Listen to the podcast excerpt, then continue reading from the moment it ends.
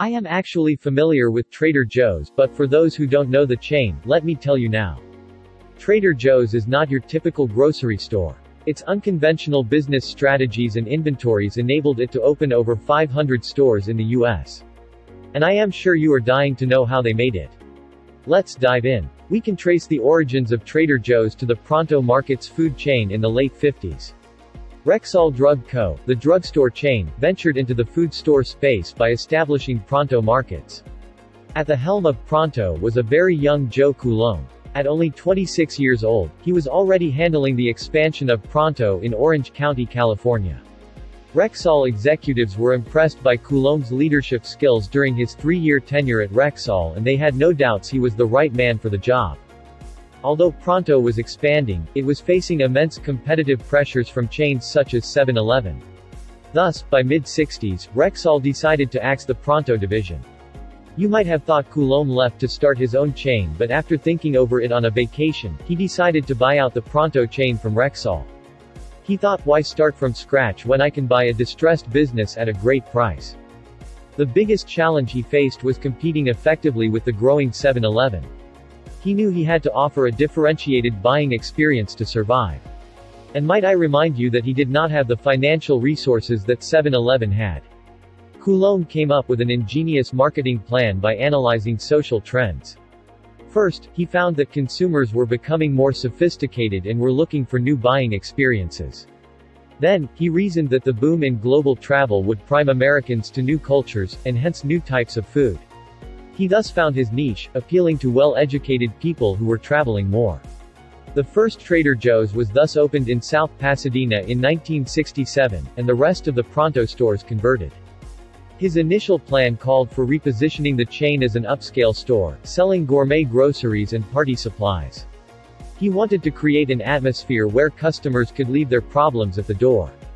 Store employees even started wearing Hawaiian shirts as a tribute to the tiki bar culture of the 50s. However, Orange County suffered from an economic downturn in the early 70s when the aerospace industry collapsed. Coulombe quickly found that his target customers no longer had the disposable income to spend in upscale stores. And mind you, at the time, liquor sales were the most profitable. Less disposable income meant fewer social gatherings and hence lower liquor sales. This is when he decided to broaden his food and beverage inventory to carry unique items from different parts of the world. In the meantime, Coulombe was testing various marketing strategies. In the end, what really piqued consumers' interest was Coulombe's Fearless Flyer, originally called Trader Joe's Insider Report. The report was in form of a mad-style magazine which featured consumer reports and commentaries about environmental awareness. As it became an immediate hit with customers, the chain began carrying more environmentally friendly products. Sales and profits were rising up until 1976, when California legislators deregulated the supermarket industry. Since the Depression, markets were promised a profit from the sales of liquor and milk, but the deregulation ended that. A lot of small convenience stores relied on these items' sales to survive, up to the point they would advertise other items below cost just to get customers through the door.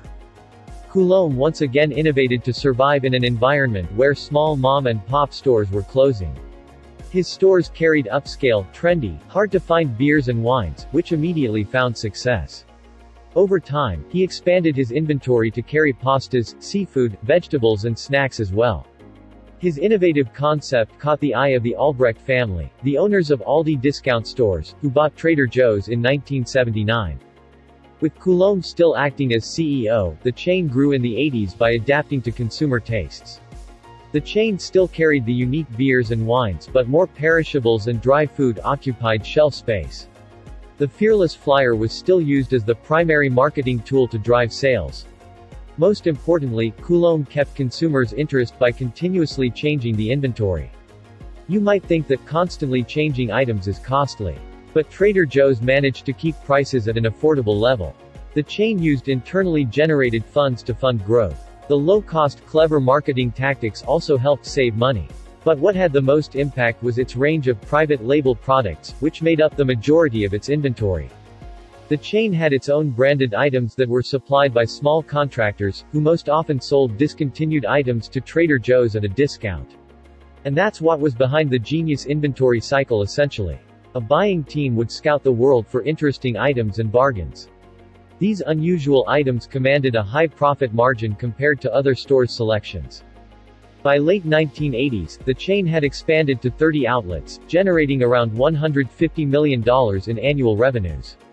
What I found cool is that Coulombe was even a board member at Denny's restaurants and played a crucial role in its $700 million buyout. By then, Coulombe had built an impressive business and felt it was time to retire. In 1988, he passed on the reins to John Shields, a friend whom he has known for over 40 years since they met at Stanford University. Under Shields' leadership, inventory kept broadening to include dairy products, frozen foods and bakery items. Shields took expansion to another level, moving outside California. And the well-oiled Fearless Flyer still proved to be an effective marketing tool. By mid-1990, there were stores in Oregon and Washington, and sales reached $600 million. Then began the expansion on the East Coast, with stores opening in Boston and New York. They had to switch distribution of their flyers to in-stores and online rather than mail as delivery costs were mounting amid the expansion. The chain continued to expand into the new millennium, with plans to expand in the Midwest. Since the chain was carrying more items, the store size expanded to around 8 to 10,000 square feet, which is tiny compared to Walmart's or Costco's over 100,000 square feet stores. But that makes Trader Joe's the grocery chain with the highest sales per square foot. The tried and tested business strategy has taken Trader Joe's to new heights. The chain now generates over $13 billion with the help of its over 500 stores. For those of you who are familiar with the chain, what's your favorite item? And what would you like to see more often on the shelves? And for those of you who just found out about it, would you be interested in visiting a store? As always, let us know what you think.